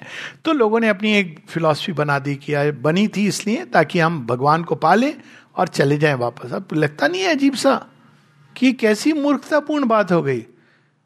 बना दी सृष्टि ताकि अंत में मनुष्य बनेगा और वो वापस मुझमें चला आएगा। और इतने कष्ट से, चलो ये कोई जॉयस जगह होती तो माना गया। माना कि हम लोग आए यहाँ, खेले कूदे, खाली आनंद से रहे, प्रेम से मेल मिलाप करते हुए, फिर हम चले गए भगवान के पास। ये टूटे फूटे आधे कचरे मनुष्य भगवान के पास हमको जाना है। तो बनाने वाले सृष्टिकर्ता के ऊपर ही संदेह होता है, इसलिए लोग संदेह करते हैं। संदेह का मूल कारण क्या है? कि संसार ऐसा है क्यों? सत से निकला हुआ असत चित्त से निकला हुआ अचित, ज्ञान से निकला हुआ अज्ञान से भरपूर, आनंद से निकला हुआ सुख दुख में हिचकोले ले रहा है, शक्ति से निकला हुआ इतना कमज़ोर मनुष्य, ये कैसा संसार है? इस विरोधाभास को नहीं समझ पाते हैं। और उसका उत्तर देते हैं शेयरविंद बड़ा सुंदर, wait, man is a transitional being अभी काम पूरा नहीं हुआ है, मैंने सारे रंग भरे नहीं है। यज्ञ चल रहा है। और फिर केवल इतना कहते हैं, अभी यज्ञ से जो प्रकट होगा, उसकी बात करते हैं और पूछते हैं हमसे, जुड़ोगे तुम ये यज्ञ से? या वही जो पहले अवतारों के साथ हुआ है। अब ये ऐसा अवसर है जहाँ पे हम लोग we have to choose non choice वाली चीज़ जब युग बदलता है तो नॉन चॉइस का कोई मतलब नहीं होता है। श्री कृष्ण स्पष्ट रूप से अर्जुन को कहते हैं तो नहीं युद्ध लड़ेगा यह भी एक चुनाव है। इसलिए बच्चों को स्कूल में ये प्रेयर दी जाती थी, शायद यहाँ भी हो, जो स्कूल में बच्चे हैं, आश्रम स्कूल में माता जी ने क्या प्रेयर दी थी? Make of us the hero warriors we aspire to become so that we may fight the battle of the future to be born against the past that endures so that the new things may manifest upon earth and we may be ready to receive them अब ये युद्ध कई भूमि पर लड़ा जाता है। तो what is the difference अलग क्या चीज़ हुई है कि ये निर्णायक युद्ध हो सकता है? अब अलग ये चीज़ हुई है। पहले श्री राम जी के समय रावण मर गया, लेकिन वो अनेकों लोगों के अंदर फैल गया। इसलिए हमको हर बार मारना पड़ता है, हर साल। मर के भी नहीं मरा। क्यों नहीं मरा? फॉर्म मरा ना उसका। उसका जो, वो जो फॉल्सूट का एस्पेक्ट है, वो आप किसी चीज़ को नष्ट नहीं कर सकते हैं। ये एक एक प्रिंसिपल है फिजिक्स का भी प्रिंसिपल है। आप किसी चीज़ को नष्ट नहीं कर सकते हैं। आप उसको चेंज कर सकते हैं। अब साथ में देखें तो राम जी भी चेंज करने का प्रयास करते हैं। माता जानकी जाती हैं, चल तो प्रेम के वश होके चेंज कर मुझे, अपने आप को। लेकिन वो वहाँ भी वो नहीं समझ पाता है। She goes by her own choice वरना रावण क्या? किसी की हिम्मत है कि माता सीता को स्पर्श कर सके। She goes with him wills herself चल, देखो तो प्रेम करता है ना मुझसे, क्या पता बदल ही जाए। लेकिन वो प्रेम, शुद्ध प्रेम, यही महिषासुर की कहानी है। सच्चा प्रेम करेगा तो तू बदल जाएगा। प्रेम की वैसे भी साधारण जीवन में भी पहचान यही होती है। लोग इसको कॉमनली ये बोलते अच्छा तुम प्रेम करते हाँ क्या करोगे मेरे लिए? आओ ये कौन लेटर लिखना काफ़ी नहीं है। S M S is not enough करोगे क्या? ये बताओ। भगवान भी प्रेम करते हो, ये नहीं कहते कि क्या दोगे, क्या करोगे मेरे लिए? भगवान, आप क्या चाहते हो? ये उत्तर होता है। आप क्या चाहते हो? इसीलिए कभी कोई पूछे कि प्रेम के लिए क्या करोगे? तो आप ये नहीं ये कर दूँगा वो कर दूँगा। नहीं जो तुम क्या चाहते हो? हर एक व्यक्ति की अलग अलग डिमांड। आप फिर देखो आपकी आप करने को तैयार हो कि नहीं। डोंट कमिट क्योंकि ये कमिटमेंट लाइफ लॉन्ग का होता है। ये कोई ऐसे नहीं कि आज आपने कह दिया और आ, ले आए तारा तोड़ करके जैसे भी। उसके बाद अब वो सारे जीवन का है आपका ये। तो भगवान पूछते हैं, क्या तुम तैयार हो? तो हमको ये पूछना पड़ता है, वो क्या क्या चाहिए? तो कहते हैं गिव योर ईगो बदले मैं भी दूँगा। यही तो होती है, ये इसको कहा गया है मिस्टिक मैरिज जो सोलह हज़ार रानियाँ श्री कृष्ण से ब्याहती हैं मिस्टिक मैरिज है। प्रकृति की अनेकों अनेकों अनेकों सोलह हज़ार कभी सोचे सोलह कलाओं वाले श्री कृष्ण सोलह हज़ार रानियाँ? परफेक्ट। सोलह के सोलह हज़ार कैसे बने, वो अनेकों अनेकों अनेकों प्रकृति की शक्तियाँ, वो अब श्री कृष्ण के साथ उनका विवाह हो गया। जब विवाह होता है तो क्या होता है वो? नरकासुर के कैद से एस्केप होके श्री कृष्ण के साथ जुड़ जाती है। यही चीज़ राम जी के समय भी प्रयास हुई। माता सीता भूमि भूमिजा जुड़ती हैं, लेकिन समाज तैयार नहीं है। She has to go back to earth Shri Arvind के समय भी फिर ये कहानी दोहराई, तिहराई जाती है। और तब फिर ये प्रयास होता है कि नहीं, मिले नहीं। पूरा विश्व युद्ध हो जाता है। इस बार तो वो शक्तियाँ जानती हैं कि कौन आया है। तो प्रथम विश्व युद्ध हो जाता है। हम नहीं मिलने देंगे। हाँ we have succeeded during the time of Rama we have succeeded almost during the time of Krishna क्योंकि सोलह हज़ार रानियाँ तो आ गई, पर राधा तो दे कुड नेवर मीट तभी माता जी जब परमानेंटली आती हैं तो क्या कहती हैं? Sure sign of victory tangible sign of victory over the adverse forces adverse forces क्या करती हैं? जड़ जगत और भगवान को हम नहीं मिलने देंगे। और माता जी स्वयं जड़ जगत बन जाती हैं। वो कहती हैं, अर्थ बन जाती है, उनकी प्रेयर्स पढ़िए। क्या बिकम दी अर्थ पार्थिव जगत की पूरी चेतना को आत्मसात कर लेती हैं। वो जो ओरिजिन है, और तब वो ले जाती हैं। श्री अरविंद के पास, फ़र्स्ट वर्ल्ड वार में ये शक्तियाँ नहीं आने देती हैं। वार समाप्त होता है, स्पेनिश फ्लू होता है and she comes and joins तो ये चुनाव करने की ये अवसर है। चुनाव क्या है? माता जी ने एक मैसेज दिया है। I think seventy seventy one का मैसेज है। नहीं सिक्सटी सेवन का मैसेज है। नाइनटीन सिक्सटी सेवन का। Man countries continents the choice is imperative truth और द एबिस मनुष्य राष्ट्र महाद्वीप चुनाव अनिवार्य है सत्य या रसातल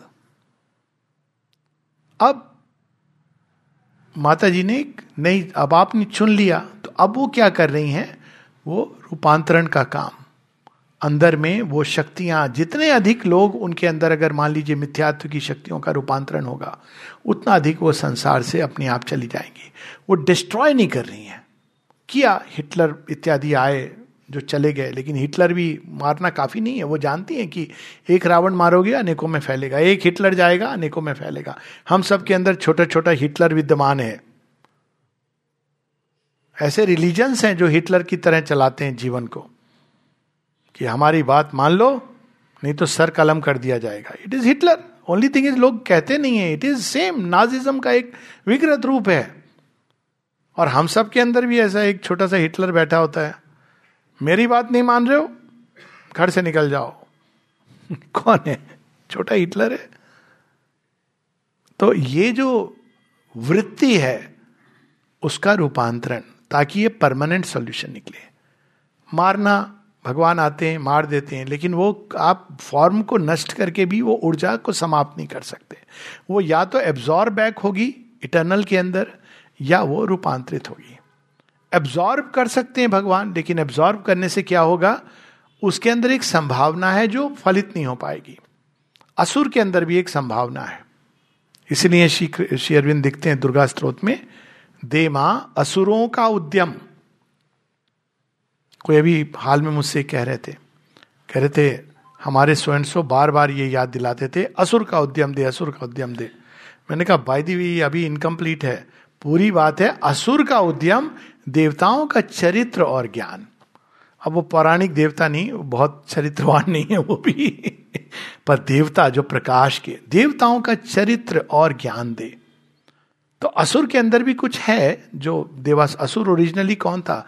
वो भगवान का लेफ़्ट साइड, जो शक्ति को फोर्स को रिप्रेजेंट करता है। और देवता जो ज्ञान पक्ष को, दोनों का आना ज़रूरी है। इसलिए वो एक लंबी रोप दी हुई है शेयरविंद ने, कि भाई तुमको अब बम बदलने आए, मारने वारने वाला काम हो गया। अब हमको बदलना ही बदलना है। और इसीलिए वो बदलने के लिए जो एल्केमिस्ट एनर्जी है सुपरमेंटल फोर्स क्रिएटर का डायरेक्ट साक्षात स्पर्श, वो वो ले आए हैं। माता जी से किसी ने पूछा, ये जो मिथ्यात्व है अचित अचेतन इसको आप खत्म क्यों नहीं कर देती हैं? इस असुर को फॉल्सूट आपने तो उनके मूल रूप को देख लिया। हंसती है माँ, कहती हाँ फॉल्सूट के असुर भी मेरे पास आया था और हंसता हुआ कहने लगा, मुझे पता है विजय तो आपकी होनी है, इस बार तो कुछ नहीं कर सकता मैं। लेकिन मैं सरेंडर करूँगा आपको पर उसके पहले मैं जितना उत्पात मचा सकता हूँ, मचाऊँगा। तो माता जी हंसती हैं, हंस के, ठीक है तो कर ले जो तुझे करना है। लास्ट शॉट डिवाइन ही कॉल करता है। No human will can finally prevail against the divine will तो शिष्य पूछता है, लेकिन माँ, फिर आपने उसको मार क्यों नहीं डाला? हम लोग तो सीधा मार डालो, काट डालो, हटा डालो। तो माँ ने कहा कि, अगर मैं उसको नष्ट कर दूँगी। तो पता है, धरती पर कोई ही बचेगा। सब तो उससे पोषित होते हैं। बाद बाद में झूठ बोलते हैं। झूठ बोलना तो हमारी, हमने उसको मन ने, हम नहीं, मानव मन ने झूठ बोलने की कला को परफेक्ट कर लिया है। केवल बच्चे होते हैं जो एकदम, mummy I don't like what you are doing papa, आप आप क्यों झूठ बोल रहे हो? ये बच्चे बोल सकते हैं। सम्राट, आपने तो वस्त्र नहीं पहने। थोड़ा बड़े हो जाते हैं बच्चे। सबसे पहले ये सीखते हैं कि द्वार पे कोई खड़ा है, बोल दो मैं नहीं हूँ। होमवर्क नहीं किया तो उसके लिए झूठ होगा, मेरे पाँव में चोट लग गई, फिर कुछ नहीं, फिर इस रिलेटिव की डेथ हो गई। कितनी बार मरते रहते, कितने रिश्तेदार। क्योंकि बड़े हो गए भी ऑफ़िस से छुट्टी चाहिए, उसकी मृत्यु। अब वो सबको पता है कि ये तो होती रहेगी। कभी शादियाँ होती हैं कभी कभी एक ही व्यक्ति की शादी दोबारा। तो अब क्यों हो रही है? ये तो हुई थी। हाँ डाइवोर्स हो गया। अब आप मतलब झूठ बोलने की कला को इतना परफेक्ट किया है। सारा आप देखिए बिल बोर्ड होर्डिंग्स एडवर्टाइजमेंट मतलब ये परफेक्टेड वैक्सीन वायरस अब मतलब ये perfected the art of lying गोरा करने क्रीम बिल्कुल।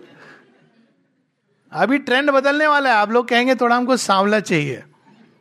थोड़ा टोन हमारी वैसी हो, क्योंकि लोग अब वेस्ट में जाते हैं ना, वो काले होने के लिए जाते हैं बीच पे बैठते हैं। कि भाई हम काले हो जाएँ। उनको गोरेपन से, अब जो नहीं होता वही अच्छा लगता है। तो तो ये सारे जो जगत है, मिथ्यात्व पे पोषित कर रहा है। तो आप श्री अरविंद कह रहे हैं, भाई, परमानेंट इलाज। तुम्हारे अंतर में जाकर के उसको चेंज करूँगा। मिथ्यात्व का ओरिजिन क्या है? सत्य है। मिथ्यात्व कैसे बन गया?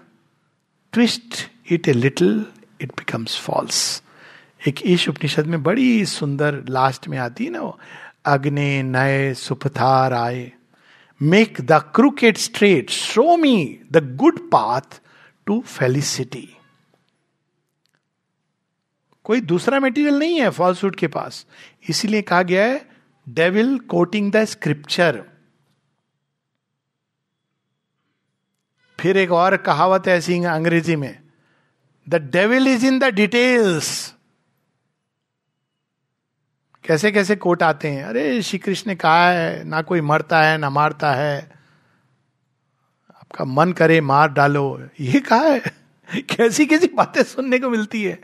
Devil is in the details केवल ये नहीं कहा उन्होंने, ना जायते मरियते वा कदाचिन। बहुत कुछ कहा है उसके साथ। टोटैलिटी में कहा है। लेकिन कहते हैं लोग सरेंडर कर दो, सब ठीक हो जाएगा। अब तामसिक सरेंडर शेयरविंद कैसे बताते हैं कि आप एफर्ट नहीं करोगे, तामसिक सरेंडर सब ठीक हो जाएगा। कहते हैं there is no such thing like that devil is in the details और वो फॉल्सुड पाप पुण्य कुछ नहीं होता। सच है, भगवान ट्रांसेंड करते हैं। अब सोचिए आप आप इसको कैसे पकड़ सकते हो? पाप पुण्य कुछ नहीं होता है इसको समझने के दो तरीके हैं। एक है, पाप वृत्ति क्या है? स्वार्थ से जो उत्पन्न होती है। पुण्य वृत्ति क्या है जो निस्वार्थ से उत्पन्न होती है? मतलब जहाँ आप ईगो को पीछे अब जर्नी, ह्यूमन जर्नी क्या है? पाप योनि से पुण्य योनि की तरफ़। स्वार्थ से हम प्रारंभ करते हैं धीरे धीरे आगे बढ़ते जाते हैं। अल्टीमेटली हम उस भूमि पर पहुँचते हैं जहाँ हम पाप में भी भगवान का दर्शन करते हैं। ईविल में गुड निकल रहा है, उसको देखते हैं। और कई बार हम सो कॉल्ड गुड के अंदर ईविल की छाया पड़ी होती है, उसको देखने लगते हैं। That is what it means लेकिन जब आप इस डायनेमिक्स प्रोसेस कंटिन्यूम को नहीं देखते हैं तो कहते हैं, भाई देखो, पाप पुण्य कुछ होता नहीं है, मनुष्य ने बनाए हैं। अब इसका देखिए परिणाम कितना अलग निकल सकता है। जो मर्ज़ी करो, पाप थोड़ी होता है, कुछ पुण्य थोड़ी थोड़ी होता है। ट्विस्टिंग उसी प्रकार की एक नई ट्विस्ट आजकल आई है। वो ट्विस्ट क्या है?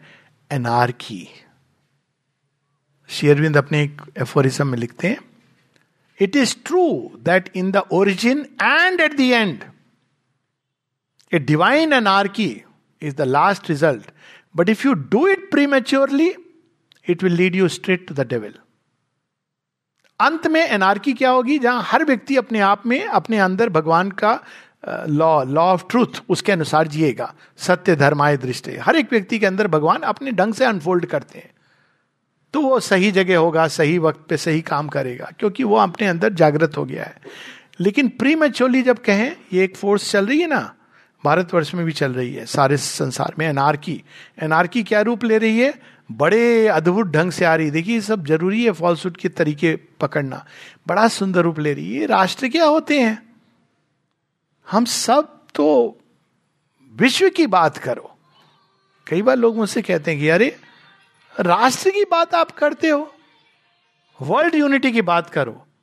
मैं कहता हूँ हाँ बहुत अच्छी बात है, करो बात। आप बड़े खुश होंगे, एक तरफ़ चीनी और दूसरी तरफ़ इस्लामिस्ट जिहादिस्ट। ओके हाँ हाँ आप बात करिए, पूरा संसार एक समान है। आपने पहले भी की थी ना यही बात, वसुदेव कुटुंबकम आप मौका मिलेगा हमको। आप कहिए, हम तो भाई भाई हैं। हम तो बुद्ध देव को मानते हैं, आप भी बुद्ध देव को मानते हैं, पंचशील एग्रीमेंट करते हैं, हम भी भाई हैं, आप भी भाई हैं, भाई भाई हिंदी चीनी, अब यहाँ भाई भाई को चूरा लेके। इस बात को शिवाजी समझ गए थे कि शहीद खान ये कह रहा है, भाई भाई, बगनखा पहन के जाओ, ये ये खंजर निकालने वाला है। तो ये जब हम किसी एक ग्रेट ट्रूथ को डिस्टॉर्ट कैसे किया जाता है? इस तरह डिस्टॉर्ट किया जाता है। कई बार लोग कहते हैं कि सब धर्म एक है। तो I have to say excuse me it is not true सार में एक है ओरिजिन में। और यदि कोई व्यक्ति चाहे तो किसी भी धर्म से वो अल्टीमेट को पा सकता है। इस सेंस में एक है। लेकिन जिस सेंस में हम रिलीजन के सेंस में लेते हैं they are not same how can be आपकी विचारधारा लगे, अब रीबर्थ को जो धर्म मानते हैं, वो विकासवादी हैं। रीबर्थ का पर्पस ही यही है। देखिए भारत भूमि में जितने भी धर्म हुए हैं, वो सब विकास को मानते हैं। इसीलिए रीबर्थ की बात है। चौरासी लाख योनि से गुजरते हुए। और दूसरे धर्म है जो केवल विश्वास के आधार पर है। मत, आपने नाम अपना बदल लिया सर नेम तो आप अब हो गए।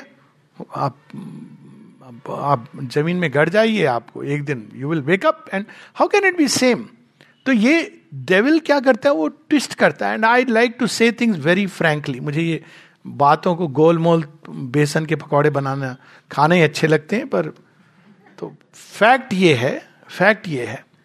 अब देखिए, जब आप जाते हैं ना, वहाँ पे न्यायालय में शपथ शपथ लेते हैं तो क्या अक्सर सुनेंगे, बाइबल गीता और कुरान। कोई कंपैरिजन है? मैंने तीनों पढ़ी है तो मैं एक ऑथेंटिकली बोल सकता हूँ, कोई दूर दूर का कंपैरिजन नहीं है।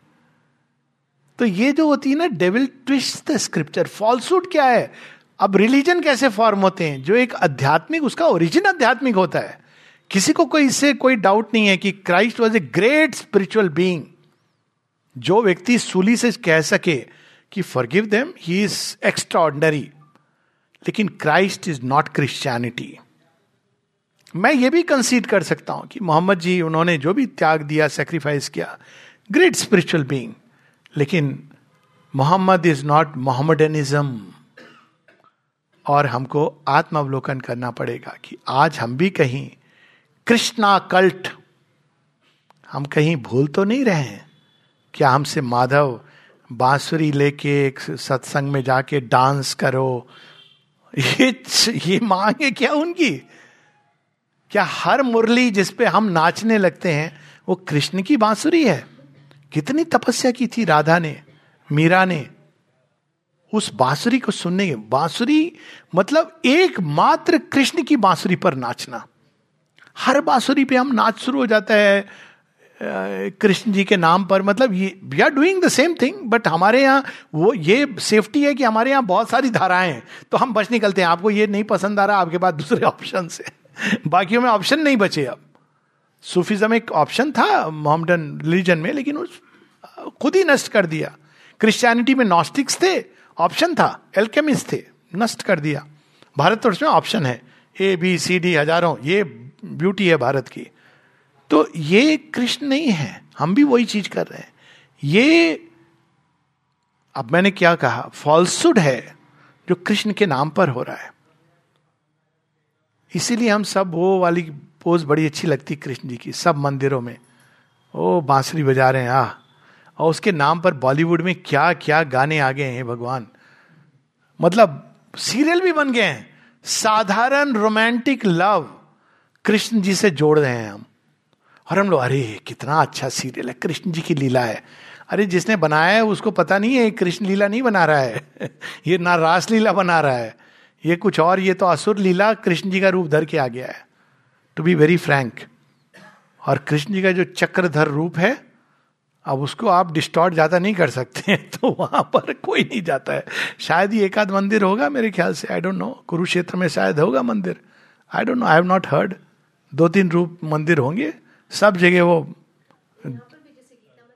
हाँ हाँ बस। तो वो नहीं, लोगों को घबराहट होती है। क्योंकि वहाँ तो आपसे जो मांग की जाती है, वो ये नहीं कि आप नाचो। कृष्ण जी ये मांग नहीं कर रहे हैं। वो अर्जुन को कह रहे हैं, चुन।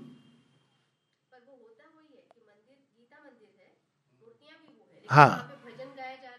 वही, बाँस। अब बताइए, यहाँ तक, कल भी मैं एक भजन सुन रहा था कि तुम मुझे आके तार दो, नहीं तो मेरा कोई प्रॉब्लम नहीं होगी। तुम्हें तुम्हारी लाज जाएगी। ये क्या वज़न है? हमारा कुछ ना बिगड़ेगा, तुम्हारी लाज जाएगी। मतलब हाइट ऑफ़ एरोगेंस है। मेरा कुछ नहीं बिगड़ेगा, मैं जैसा हूँ अच्छा हूँ। लाज तुम्हारी जाएगी। अब हम, ये भक्ति ये भक्ति है। थोड़ी देर ताल मंजीरे बजा लिए, खड़ताल, भक्ति है ये। बिना भाव के भक्ति होती है क्या? और भाव भी कौन सा? भक्त, भजन, शब्द कहाँ से आते हैं? भगवान, भग, जॉय, जिसको भगवान के नाम में आनंद आता है, वो भक्ति है।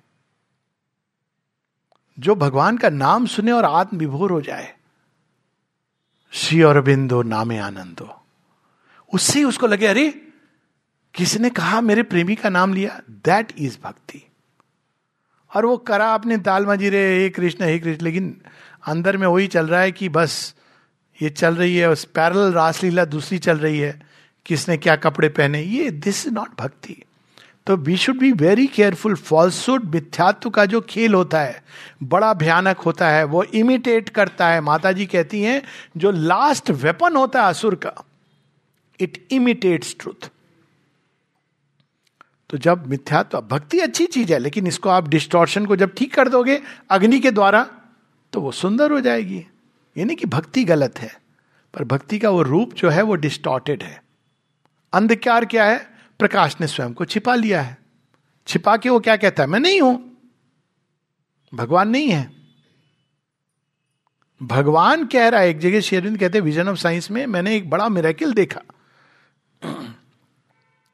द इंफिनिट डिनाइंग इंफिनिटी मनुष्य कौन है? हम लोगों ने अभी कहानी सुनी, वही अनंत से आया है। लेकिन बहुत केयरफुल होना चाहिए हमको, इसलिए आध्यात्मिक चीज़ें अब तो प्रिंट आ गई है तो हम लोग पिकअप कर लेते हैं।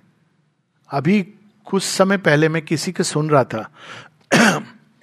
मेरी व्यवस्था है सुनना पड़ता है, बैठना पड़ता है कई बार, कुछ भी बोल रहे हैं तो एक कोई कह रहा है, हम भी भगवान हैं, सब भगवान हैं। सोहम अस्मी। करेक्ट? रावण ने भी यही कहा था, सोहम अस्मी। वे कितना महान सत्य है उस भूमि का, कि अगर हम इसको एक मिस अप्लाई करेंगे, थोड़ा सा misapplication can lead to the creation of Ravan within me तो ये छोटी छोटी चीज़ें अब शेयरविंद तो इस बार पूरा तो जब कोई डिनाई करता है भगवान को तो आप उसे युद्ध मत लड़िए। प्रैक्टिकल है इंप्लीकेशन चीज़ों का। उसके अंदर भगवान ने स्वयं को छिपाया हुआ है। सो जान ही जिन राम जनाही। ये काम हमारा नहीं है। क्यों छिपाया हुआ है? अभी वो तैयार नहीं है रोशनी के लिए। बच्चा गर्भ में है, उसको प्रकाश ज़्यादा मत दे दीजिए। अचित अंधकार। वही जो परम चेतन है, उसने स्वयं को अचित बना दिया है। अब हम कहेंगे तो बहुत बड़ी फिलॉसफी सर, इसका प्रैक्टिकल क्या इंप्लीकेशन है? प्रैक्टिकल इंप्लीकेशन ये है कभी जीवन में आप देखें कि आप अकेले हैं हेल्पलेस है। एक तरफ़ भयानक कोरोना की न्यूज़ आ रही है, दूसरी ओर पूरे मास्क पहने हुए डॉक्टर आपको समझ नहीं आ रहा है कि किसका वर्ण करे। ये तो सफ़ेद कपड़ों में यमदूत लग रहे हैं। डरा रहे हैं आप मतलब इतना भयभीत डॉक्टर खुद ही भय लगता है कि यार ये इतना डरा हुआ है कि वो मेरे पास आने से लगता है कि वही कहीं मृत्यु ना हो जाए। और दूसरी ओर कोरोना कोरोना आ रहा है। ये दृश्य होते ना कई बार जीवन में। तो आपको क्या स्मरण करना है? ये कि उस अचित में भी परम चैतन्य है। सब चीज़ आसपास कुछ भी है but within me the divine mother is there with me the divine mother is there और उससे में आप ना बाएँ देखिए, ना दाएँ देखिए, भीतर में देख के बस कहिए, माँ माँ माँ। माँ माँ। कोरोना भी चला जाएगा, डॉक्टर भी चले जाएँगे। दोनों एक दूसरे पर बड़ा रोजी रोटी निर्भर करती है। बीमारियाँ नहीं होंगी तो डॉक्टरों का क्या होगा? शेरविंद से एक बार किसी ने कहा कि सुना है कि एक नया अस्पताल बना रही है माँ। कई बार लोग इससे भी जज करते ना, कितना बड़ा स्पिरिचुअल मूवमेंट है। देखो, उन्होंने एक फ्री अस्पताल बनाया है। कहते ना लोग, गरीबों का मुफ़्त इलाज होता है। आपके यहाँ क्या होता है? पूछते हैं कभी कभी आश्रम में। हम कहते हैं, हम तो भैया रोग को समूल नष्ट करने की चेष्टा में लगे हैं। हम अस्पताल बना के रोगों को बढ़ावा नहीं दे रहे शेरविंद से किसी ने पूछा, निरोधा ने सुना है कि एक नया भव्य अस्पताल बना रही है माँ? Sign of the new millennium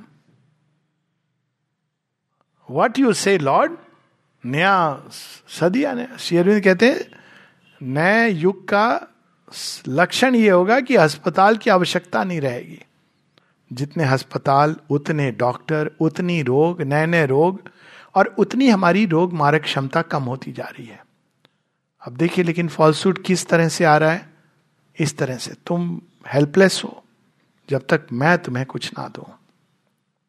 तो इस सबको चेंज करना। लास्ट हो गया आनंद। क्यों छोड़े? आनंद में की बात। अरे, बड़ा दुख है। अब क्यों दुख है? क्योंकि हम भूल गए कि हमारे अंदर तो असल रस है। हम क्या, अरे, उससे हमको थोड़ा सुख मिल जाता। अब सुख देने वाला सूख गया। वो भी सूख गया, वो बेचारा। उसका दोष नहीं है। आप never put somebody in that वो कहते हैं ना एक्सपेक्टेशन वो भी बेचारा खत्म हो जाएगा। क्योंकि क्षमता नहीं है किसी की आपको हमेशा सुखी रखने की। तो सुख देने वाला सुख गया। अब आप ढूंढ रहे हो कहीं और से मिल जाए। वहाँ भी ढूंढा, कुछ समय बड़ा अच्छा लगा, फिर वो भी सूख गया। और आप दुख दुख में कहा, मेरे ही साथ भगवान पता नहीं क्यों करते हैं। जिसको भी मैं जीवन में अपनाता हूँ, उसी को छीन लेते हैं। ये क्या मेरे साथ ही हो रहा है? बाकी देखो, पड़ोस तो हमेशा अच्छा होता है। उस समय याद रखना चाहिए कि भगवान ये इसलिए कर रहा है कि अरे मूर्ख, तेरे अंदर आनंद के रूप में मैं विद्यमान हूँ। तुम मिल क्यों नहीं रहे? अरे वो तो तू छोड़। पांडिचेरी जाके तू वाइन पिएगा तो डिवाइन को कैसे पाएगा? ऐसे लोग हैं जो घूम के आए हैं, कहते हैं, अरे वहाँ वाइन बड़ी अच्छी मिलती है। डिवाइन भी मिलता है, लेकिन नहीं। तो ये युग चुनाव का युग है जहाँ से हमने प्रारंभ किया था। इस युग में अभी हम ये नहीं कह सकते कि जो होगा, जैसे होगा, भगवान ले जा रहे हैं, सब समझ जाएगा। We have to make a choice राष्ट्र को, मनुष्य को, विश्व को। वो सत्य के साथ खड़ा है और सत्य अगेन वो क्या है सत्य, उसकी बात बाद में होगी। वो एक अलग विषय है। या वो मिथ्यात्व के साथ खड़ा है। और मिथ्यात्व के साथ जो खड़ा है, रसातल। जो सत्य के साथ खड़ा है, वो ऊपर की ओर उठेगा। इसी चीज़ को श्रीमद भगवत गीता इस प्रकार कहती है, जिसमें आप, मैं रुकूँगा इसके साथ। यदा यदा ही धर्म से ग्लानी। प्रारंभ कहाँ से? अच्छा हुआ था। स्पिरिचुअल मूवमेंट जब रिलीजियस बन जाते हैं, और हम लोग उसको बढ़ावा देते रहते नहीं, सब बराबर है, नहीं है बराबर। वो, उसका अध्यात्म चला गया है, वो शेल है। आप उसको please don't try to flatter it तो वो धर्म से ग्लानी यही है। प्रारंभ अच्छा था। यदा यदा ही धर्म से ग्लानी बहुत ही भारत।